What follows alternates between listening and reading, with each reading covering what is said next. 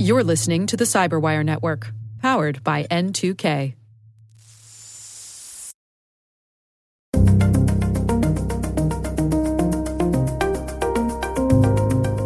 Phishing is one of those perennial things that everyone observes, uh, especially those working in the information security space, but they seem to be cyclical, thematic, if you will. Hello, everyone, and welcome to the CyberWire's Hacking Humans podcast, where each week we look behind the social engineering scams, the phishing schemes, and criminal exploits that are making headlines and taking a heavy toll on organizations around the world. I'm Dave Bittner from the CyberWire, and joining me, as always, is Joe Carrigan from the Johns Hopkins University Information Security Institute. Hello, Joe. Hi, Dave. Got some good stories to share this week, and later in the show, my discussion with Jeff Nathan. He's the Director of Threat Research at Norton Labs. We're discussing their most recent consumer Consumer Cyber Safety Pulse Report. All right, Joe, before we jump into our stories this week, we have a little bit of follow-up on mm-hmm. something you and I were scratching our heads about uh, on one of our recent shows, and our right. kind, several of our kind listeners wrote in with an explanation. What do we got here? So uh, the first one comes from a tweet from, oh, I'm going to botch this last name, Daniel Quaroni? Quaroni, I believe. Yeah. Quaroni, yes. Daniel Quaroni. Uh, and his username on Twitter is at Daniel Quaroni. And he says, at Bittner, which is, I guess, he's tagging you. Yep. Uh, quote, do the needful was a U K phrase that has fallen out of use but is still common in India. So it is an English phrase. Right. So to, just to back up a bit, we were wondering on, I believe it was a catch, recent catch of the day. Yes. It included this phrase, do the needful. Right. And I think we suspected that it was uh, uh, some sort of automated translation. Correct. Because neither of us were familiar with it. We had, it was strange to our ears. Yes. Uh, another listener named Neville actually wrote uh, an email in. He, Neville is a citizen of India. Mm. And he wrote to say that it is the equivalent of saying, hoping that you oblige. Okay. Right? Like, thank you in advance is what we say here in the U S, I guess. Thanks mm-hmm. in advance. That's what I say anyway. Uh, Neville notes that this may not be a translation. This is actually a, a colloquialism in India. Right, right. Okay. Well, good to know. I, I was not aware of that. I don't think I've heard that before. So I have not. No, thanks to our uh, kind listeners for sending that in. For doing uh, the needful. There you go. There you go. We appreciate it. And of course, we'd love to hear from you. If you have something uh, that you believe requires our attention, you can send us a note to hacking humans at the cyberwire dot com. All right, Joe, let's jump into some stories here. Why don't you start things off for us? Dave, my story comes from Lawrence Abram at Bleeping Computer. Hmm. Uh, he has a story about a guy named mister D O X, who is a penetration tester. Okay. Right? So companies hire him to come in and try to uh, break into their systems. Yeah. Uh, and he had been using remote proxies, or reverse proxies, rather, to get around multi-factor authentication for accounts. Okay. Now, explain re- that to me. A reverse proxy is an attack where...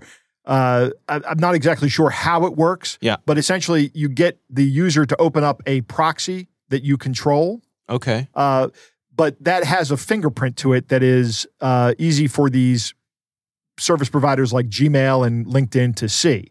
Okay. And when they see that you're connected through a reverse proxy, they will refuse connection, or they say they won't let you log in. Or I think LinkedIn actually disables your account. Huh. So uh, he needed a new way to do it. Hmm. A new a new way to uh, get around multi-factor authentication. Okay. And this guy, being a creative uh, penetration tester, right, has come up with a way to do it that is remarkably effective, in my opinion. Hmm. Okay. So there's a tool out there called V N C.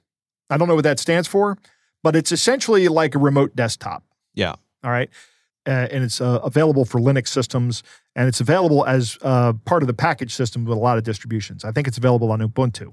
Uh, if it's available on Ubuntu, it's probably available on a bunch of other ones as well. Because Ubuntu, I think V N C stands for Virtual Network Computing. Okay, so it lets you. What that does essentially is you can then connect to another computer, and it looks like you're sitting at the desktop. So I mean, it's very much like remote desktop if you're sure. not familiar with it at all. A handy, legitimate tool. Right. Absolutely. Yeah. Uh, but.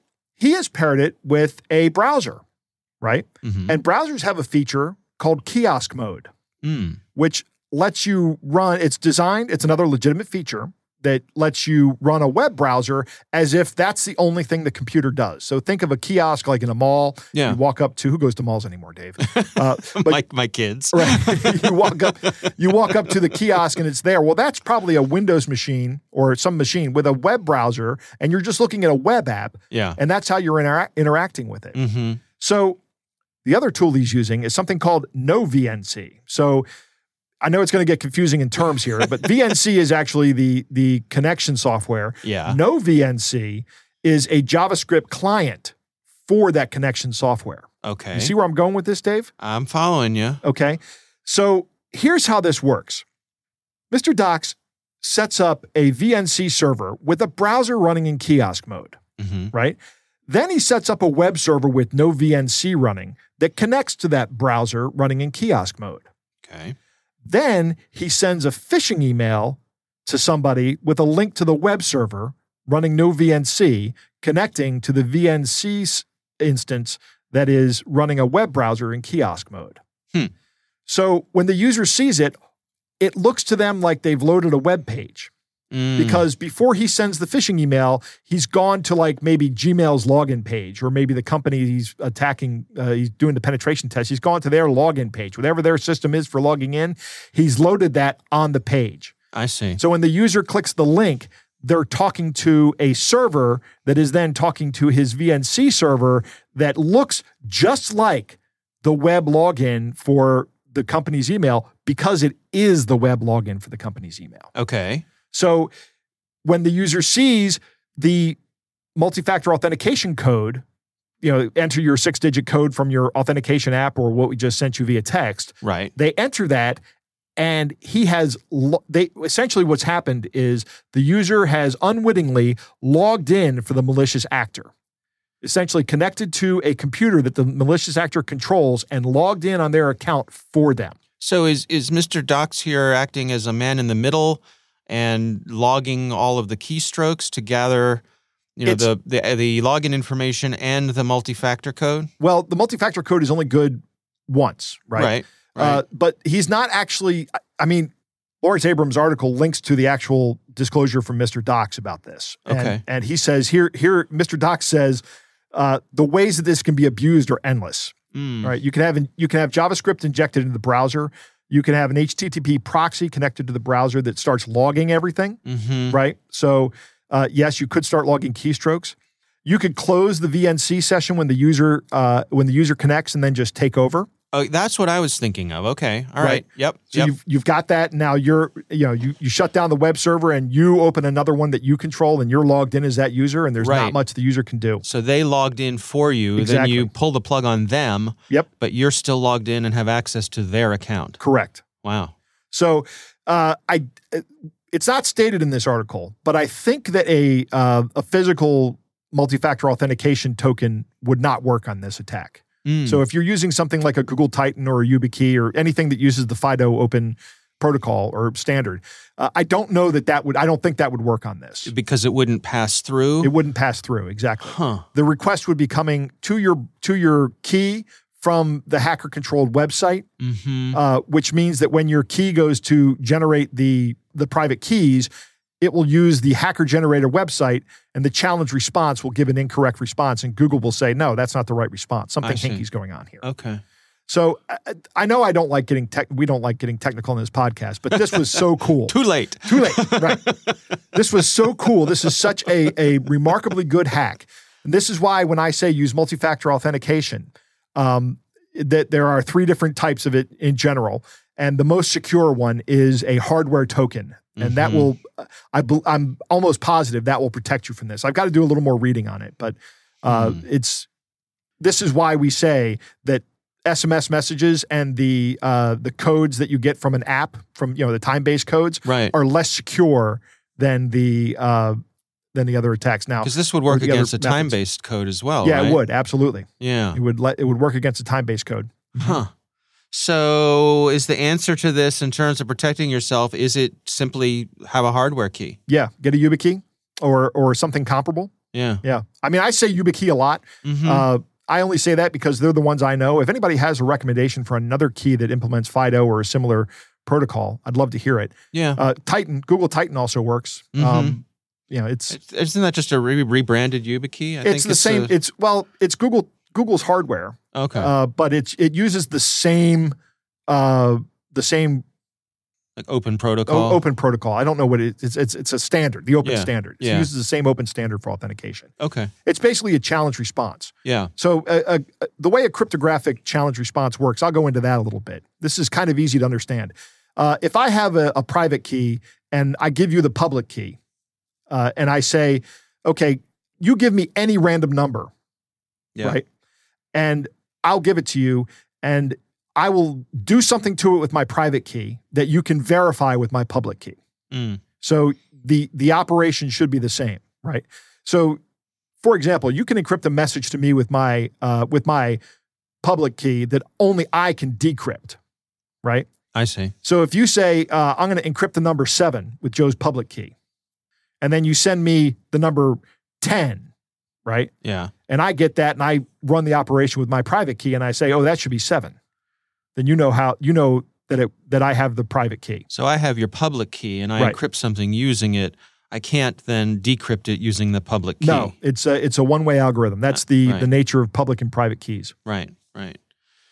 All right. Well, uh, an interesting uh, story for sure. We'll have a link to that. Interesting attack. mister Dox, thanks for publishing this. It's a great article that he wrote as well. If you want to get down the low technical weeds and, and learn how to do this, take a look at the link in the uh, in the Bleeping Computer article. All right.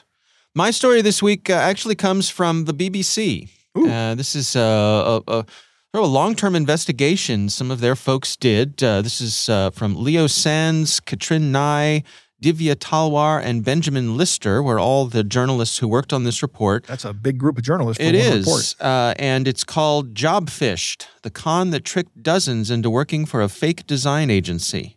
Really? Yeah. So um, this is about uh, a gentleman who goes by the name of Ali Ayad, and according to this report from the B B C, um, allegedly he had spun up a design agency that he called Madbird Incorporated, mm-hmm. a digital design firm in London, and he had recruited uh, over forty people to work for him uh, with this company. Uh, actually, and and over the period of time, the, more than that, I, I believe it even approached about one hundred people working wow. for this company. Um, but the way that he hired them was with uh, contracts that said that their initial probationary period, six months, uh-huh. would be commission only, after which they would become full-time employees. Right. And and let's put this all in the framework and the perspective that this was also happening during the COVID pandemic. Right.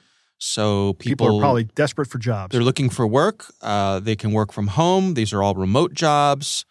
And so uh, they were this Madbird company, and uh, in particular, this gentleman, uh, Ali Ayad, was gentleman. attracting lots of people to work for this organization.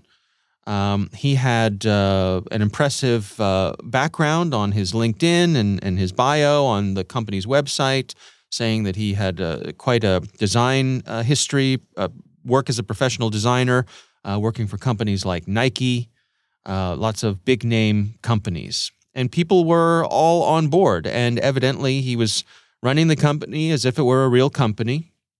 Uh, they had an active Slack channel. Uh, he would be. He was engaged with his employees, and I, I guess I'm. I need to put employees in right. air quotes, because uh, as they approached this sort of six month period where people were expecting to get paid, it it all kind of unwound, and it turns out there was no company, there were no clients. Uh, the, all of the the portfolios, the the sample work that uh, they were using to try to to drum up business was all stolen from other companies. Uh, what's what's his plan here? What's his what's his? Well, that's one of the sort of mysteries about this story is they're not exactly sure. I mean, they they they speculate that maybe he did intend to have this be a real company uh-huh. and was just going about it in uh, you know a way that was not on the up and up. Right. and and he ran out of time. that he maybe he was legitimately hoping that in the six-month window that he sort of bought himself by having these odd employment contracts with people, that would be enough to win enough business to get this thing actually off the ground. Right. Um, they speculate that maybe he was just in it for the thrill of doing of running this con. Huh. And it was a con. Um, this guy also had a very, he was very active on social media. Um, there's an there's an example in here where he shared a, a photo of himself from his modeling career okay. inside an issue of G Q magazine, a full page ad that he was the model for. Okay, and the folks uh, from the B B C who did their research found that that ad never existed. I'm looking at the pictures right now. Yeah, uh, and it's it's a picture of him uh, photoshopped into an actual magazine. Yeah, so I mean, there's a magazine laying on a table.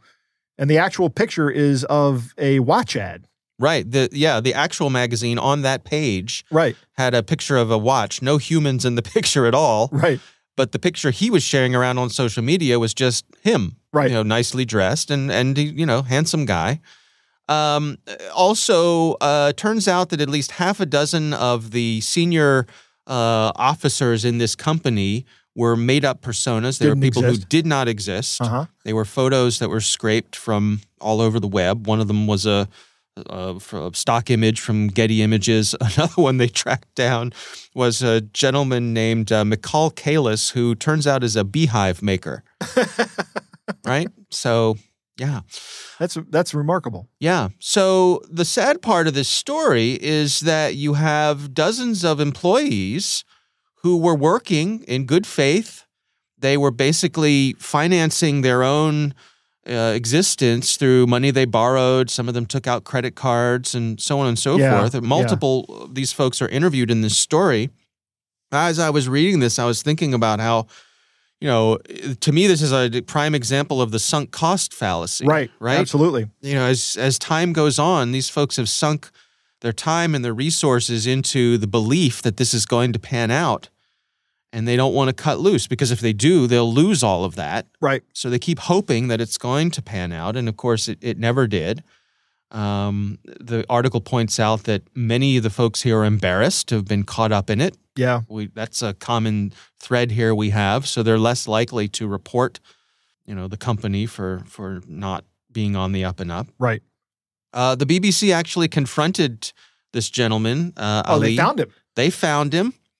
Uh, there's a video of them confronting him, and, uh, you know, he's slippery.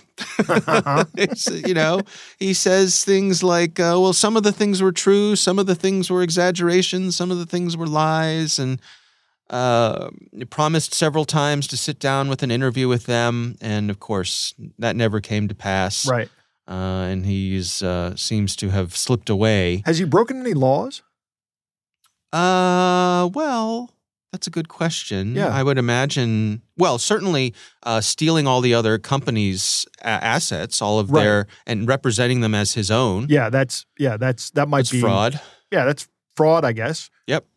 Yep. Yep. So I imagine he's violated several things in employment law and, uh, again, pr- fraud probably being the top one. But, right. Uh, you know, I'm not, this all happened in the U K, so I'm, I don't, not up on what the specifics would be, but uh, we need a uh, barrister. we'll see. We'll see if he gets run down here, and, and if he actually gets brought to justice. Um, but you know, the, what really caught my eye about this story was this whole notion, you know, as as they call it, job fished. Right. Um, and I think as we've got more remote jobs, Uh, this, I think, is the most elaborate of these sorts of scams that I've seen, but it's not the first one we've seen. No, it's not. People we've getting seen uh, a lot of these. Yeah. And we're going to only see more of these as time goes on because uh, one of the things the pandemic has done is a lot of office space is now going to remain vacant, right? Yeah.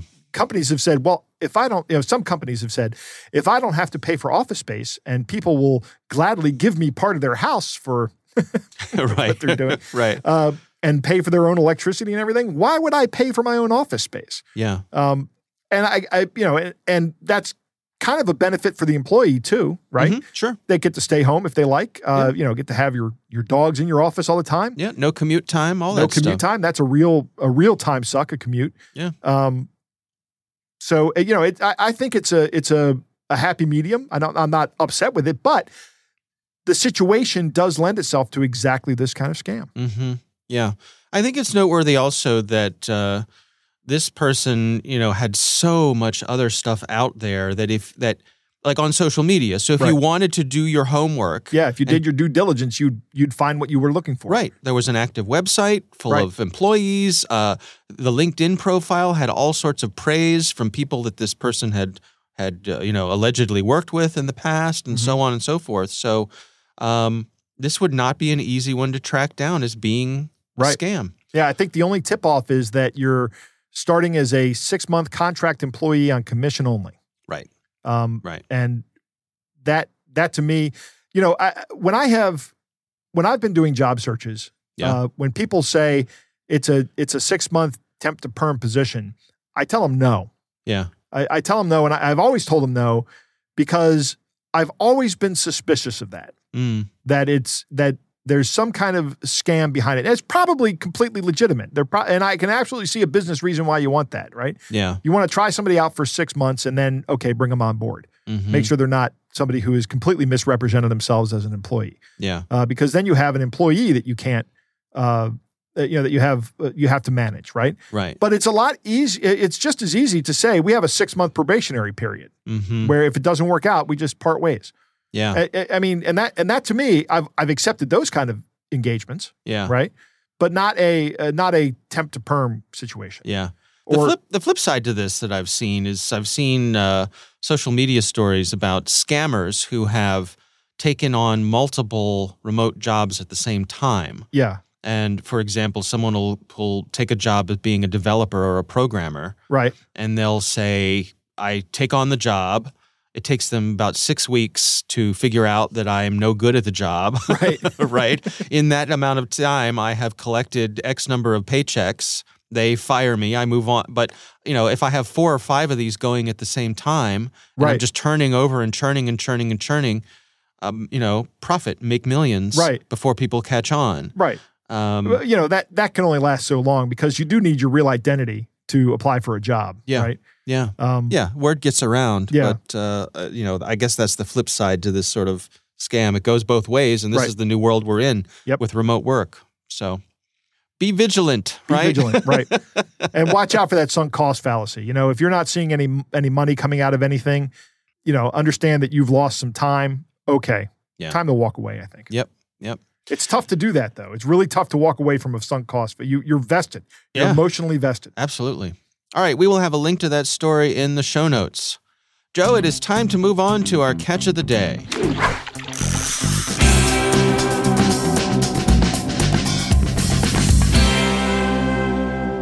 Our catch of the day comes from a listener named Randy who writes, "Hi, Dave and Joe." You get top billing this time, Dave.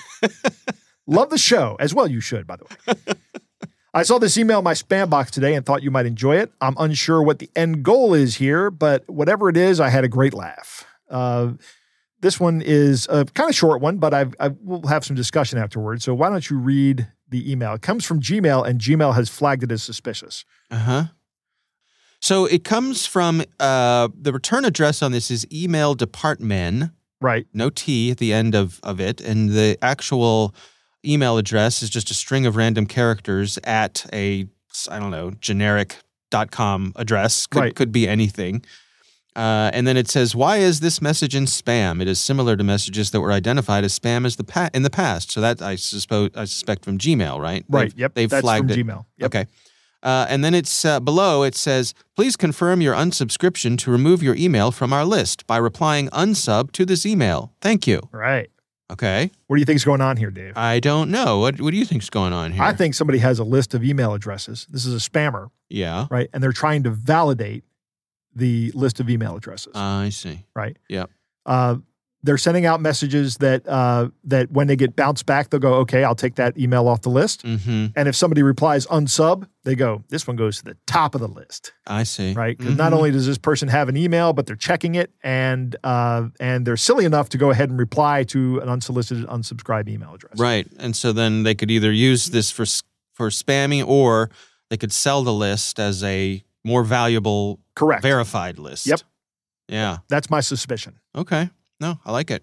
It's good. All right. Well, thanks to our listener for sending that in. Uh, we would love to hear from you. Our email is hacking humans at the cyberwire dot com. If you have something you'd like for us to consider on the air, send it to us.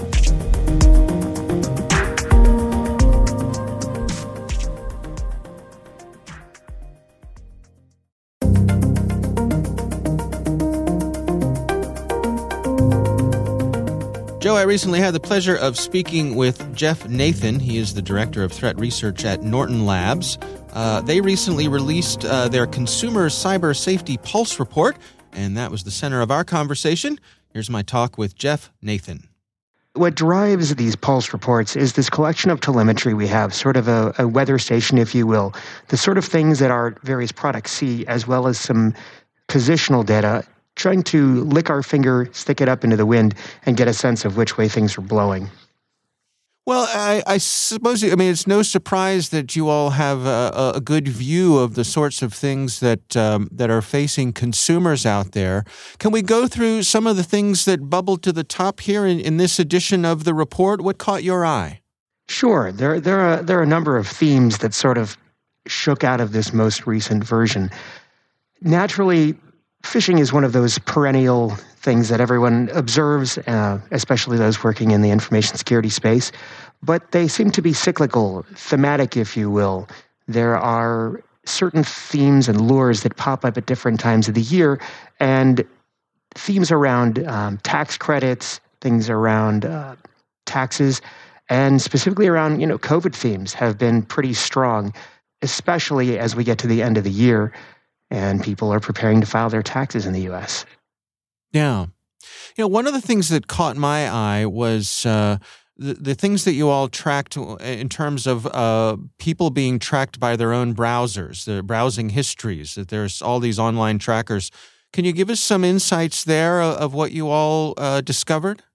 Sure. So there are there are, has been a lot of research into really sophisticated tracking techniques that have been developed in an attempt to bypass the protections built into the browsers. And just as a bit of background, the major browser creators, that is, you know, Firefox, their foundation, and and uh, Google's Chromium that then feeds into Chrome and whatnot, they all have initiatives out there trying to build a better browser to protect people who use them from being tracked.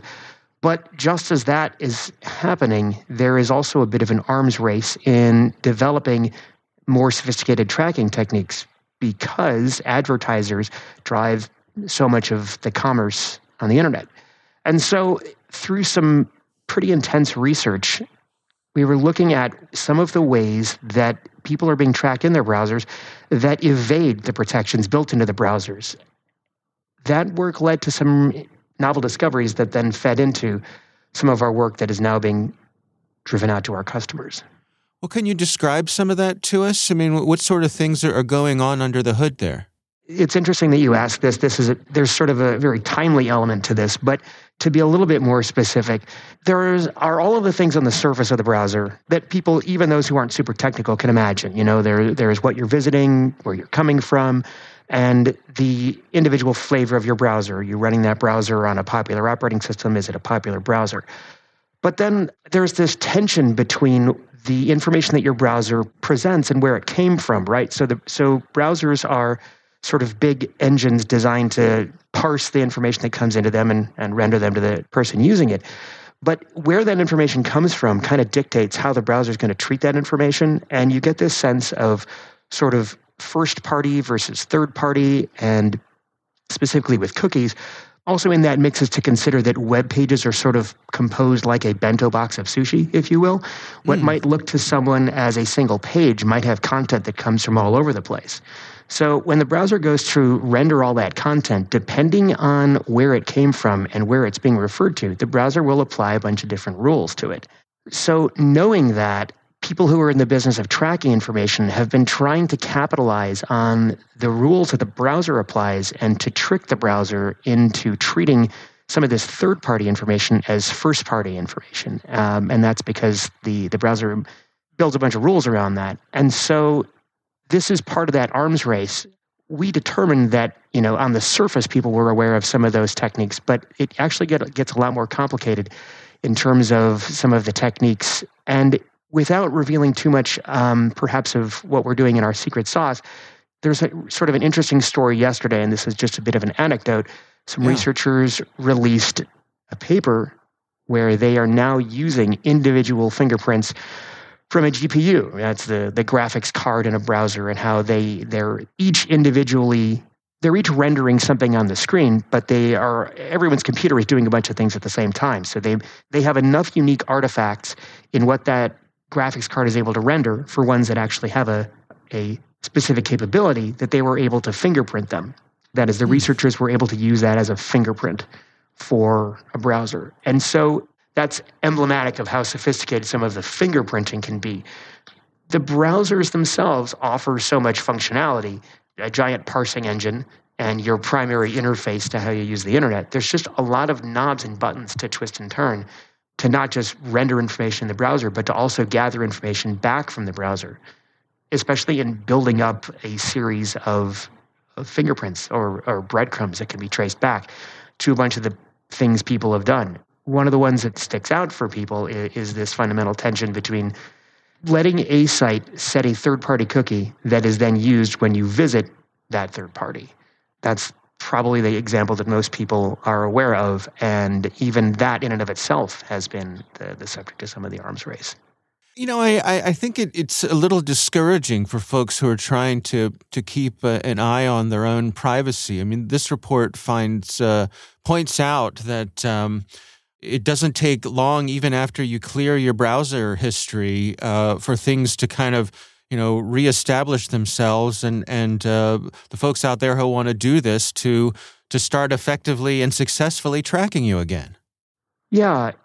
The the nature of how we use the internet kind of is predicated on using search engines. And search engines themselves, some of the most popular ones we use, are also tied to large advertising networks. So just the fact of how we use the internet and the fact of how it gets paid for, people might be surprised to learn that there is a global, a globally unique identifier that's going to be assigned to your browser by virtue of using that search engine. And then that specific identifier gets used all over the place because, referring back to that bento box of sushi, how browser pages get composed, some of those little boxes in that overall bento box might be coming from some service provided by that, the company behind that search engine, and all that provides a bunch of telemetry. So sure, go clear your cookies, but then your natural, your natural day-to-day activities start building that profile right back up again.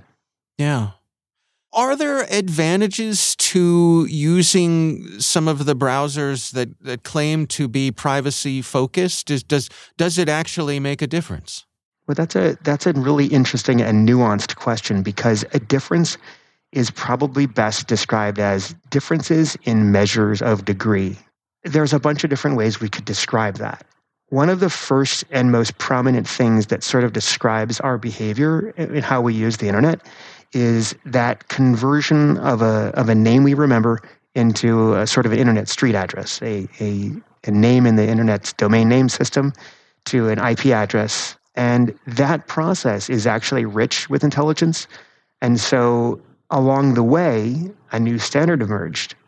And that was, instead of you in your browser maybe using your, your internet service providers, servers to turn those names into street addresses, there was a newer technology that did that sort of in encrypted browser transactions. They're not exactly a browser transactions. They're not exactly a browser transaction, but they're sort of similar to what your browser does. Hmm. And what that did was to eliminate some of the spying that can be done. People are concerned what their provider can see them do. And so this, this standard emerged to change who could observe it. And the idea being that there would be privacy between, say, the person in their browser and whoever provided the information, as opposed to the old way, which was the person who was interested in using the internet, and then all the hops along the way between them and the server that ultimately gave them the answer. So that in and of itself has sort of improved some of the privacy out there. So I would say yes, maybe with an asterisk, right? So even a non-privacy focused browser is going to use this newer technology to turn a name into a number. And I guess all of the major browsers are also doing something. When we say major browsers, are we are we even talking about more than two? Right? Anything based on Chrome or Chromium and then uh, Firefox. But um, yeah, I suppose there's Safari. Uh, yeah, it, no, that's a, that's actually a pretty good point. Um, there, all of the major browsers though have an initiative to sort of build privacy in. So then we have to look at what is a browser that calls itself a privacy-focused browser. Well, what else does it do, right? And so that that's where I want to I want to say it's kind of a tricky answer because they're out of the box. They're giving you a couple of additional plugins. If you look at Brave, for example, their their Shields Up is basically kind of repackaging some other plugins that people are already using. So are you getting a little bit more privacy? Yes, but one may also be creating a signal that they are unique. And I want to give you a little bit more specific example there just to, to go on a bit of a, a side path for a second here. Yeah.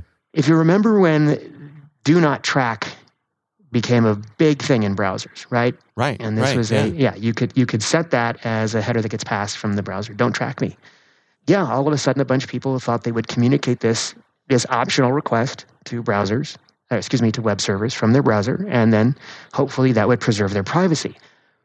But take a step back and look at this from a twenty thousand foot view, or if you will, a giant collection of data, and pretend you were just sifting that data into two categories. All the browsers that didn't send a do not track request, and all the browsers that did. And when you look at it sometimes from a high enough level, just this idea that you you are trying to preserve your privacy, but depending on how that works, you may end up also giving away some information, giving away some privacy. So to really kind of bring that home, do I think that the privacy-focused browsers do something? Yeah, and they, they make it easy for someone who isn't an expert or even uh, hobbyist in privacy to maybe get a little bit more privacy than they would out of a browser that didn't do that because they might not be inclined to tweak a couple settings or install a couple plugins. So what's to be done here? I mean, what are the recommendations? Is are is, is this a is this a hopeless fight, or or uh, are consumers able to uh, to take some reasonable measures here and improve their situation? Very fair question, and one that's that's tough to answer. But maybe maybe it depends on how we look, how long we're looking out, right? Mm. In the short term, there is a lot of interest from a lot of parties in preserving privacy. And it seems that more and more people are becoming aware of privacy being an issue for them. The idea that as long as I'm not doing something wrong, it doesn't matter who's looking, seems to maybe be leaving the social zeitgeist. So if you take that as a signal, that's a signal to the various companies who are responsible maybe for improving and providing privacy. Yeah, I, I think that I think that maybe more than ever, there's an incentive uh, to deliver better privacy, and that's why it really matters that A, the people who make browsers are trying to build better privacy protections into the browsers, and then research groups such as our own over at Norton is working on really advancing the state of browser privacy and understanding the ways that the existing protections are being evaded, and then building that into something that can get into the hands of, of someone. So it's not all it's not all bleak, but there's going to be an arms race for a while until maybe there's a big paradigm shift, and then privacy will move into into maybe some different realms.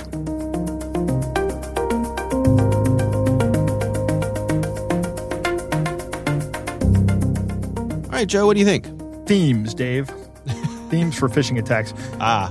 I think that people who run phishing campaigns have a calendar, a lot like the Catholic liturgical calendar. Uh-huh. Do you remember the Catholic liturgical calendar? I do, right? Yeah. But instead of having uh, like Lent, there's tax phishing season. Uh-huh. And instead of Advent, it's package delivery scams. Right. Right. And I imagine this calendar in my head on a wall, and it's colored with like muted pastels for each season, mm-hmm. each time of the year. Right. Do they so. change the decorations as the year goes by? Right. Exactly. Uh-huh. Yeah. Okay. That's that's how I imagine this, this being. Okay. I don't know.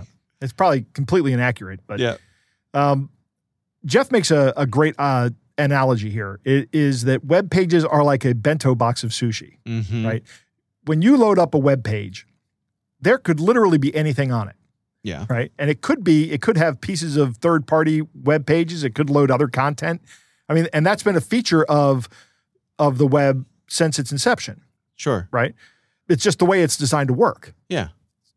So you don't really know what you're going to get. Yeah. Uh, I want to know more about this G P U fingerprinting. Uh, I'm going to have to look look for that that research. Uh, but I think fingerprinting is an interesting concept in terms of web browsing. Right. So the way this works is if if I know enough about you as somebody who accesses my website, and there's all kinds of things I can get. Like I can run JavaScript on your web browser that that collects uh, information about how big your window, your web browser window is, mm-hmm. right, and reports it back to me. Uh, I can also ask it to do some kind of uh, examination of your of your computer and tell me what kind of components you might have on it. Right. right? Or I can uh, benchmark it, which is what they were talking about with G P U fingerprinting. Yeah. Uh, and, and see how long it takes to process something. Uh, these kind of things are all feeding into a, um, a, a some kind of large big data system that then is able to identify you when you connect again, even if you've blown away all your tracking data. Right. Right. And yeah. it's it's remarkable how accurate it is. Mm-hmm. The G P U fingerprinting is just another piece of that puzzle. Yeah. Uh, I cannot wait for third-party cookies to be a thing of the past. Will they ever stop? I don't know. But, uh, you know, I, I think there are some web browser manufacturers out there who have a vested interest in not doing that. Yeah. Uh, I'm looking at you, Google. yeah. But, uh, you know, Jeff makes another good point. It, there are really only two browsers out there. There's the Chromium-based browsers and then the Firefox-based browsers. And that's it.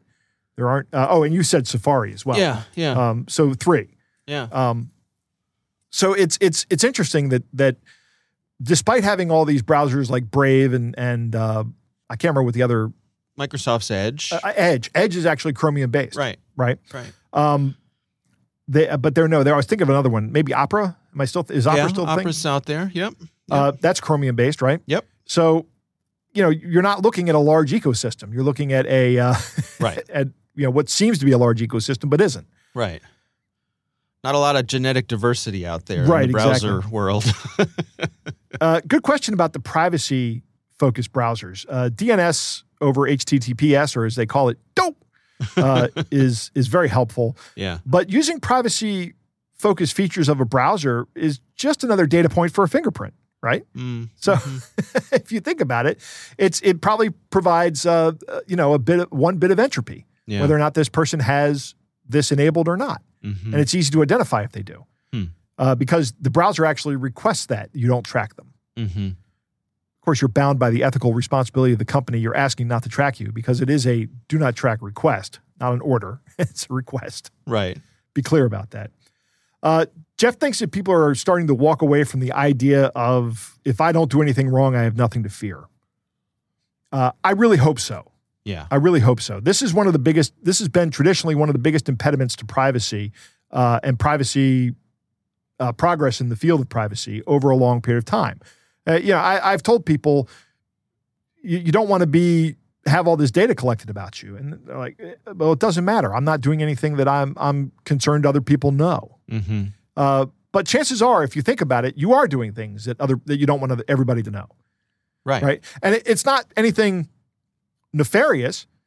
You know, it's things that just help identify you demographically with certain groups, and maybe you don't want everybody to know what your median, in, or, you know, what your household income is. Right? Right. Or when I have an appointment with a doctor. Or when you have an appointment with a doctor. Right. Yeah.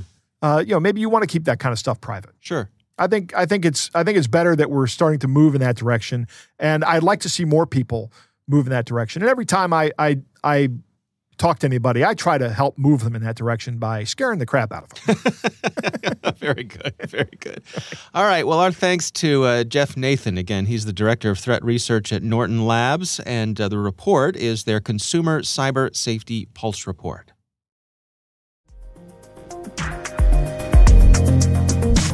That is our show. We want to thank all of you for listening. We want to thank the Johns Hopkins University Information Security Institute for their participation. You can learn more at isi dot j h u dot e d u. The Hacking Humans podcast is proudly produced in Maryland at the startup studios of Data Tribe, where they're co-building the next generation of cybersecurity teams and technologies. Our senior producer is Jennifer Iben. Our executive editor is Peter Kilpie. I'm Dave Bittner. And I'm Joe Carrigan. Thanks for listening.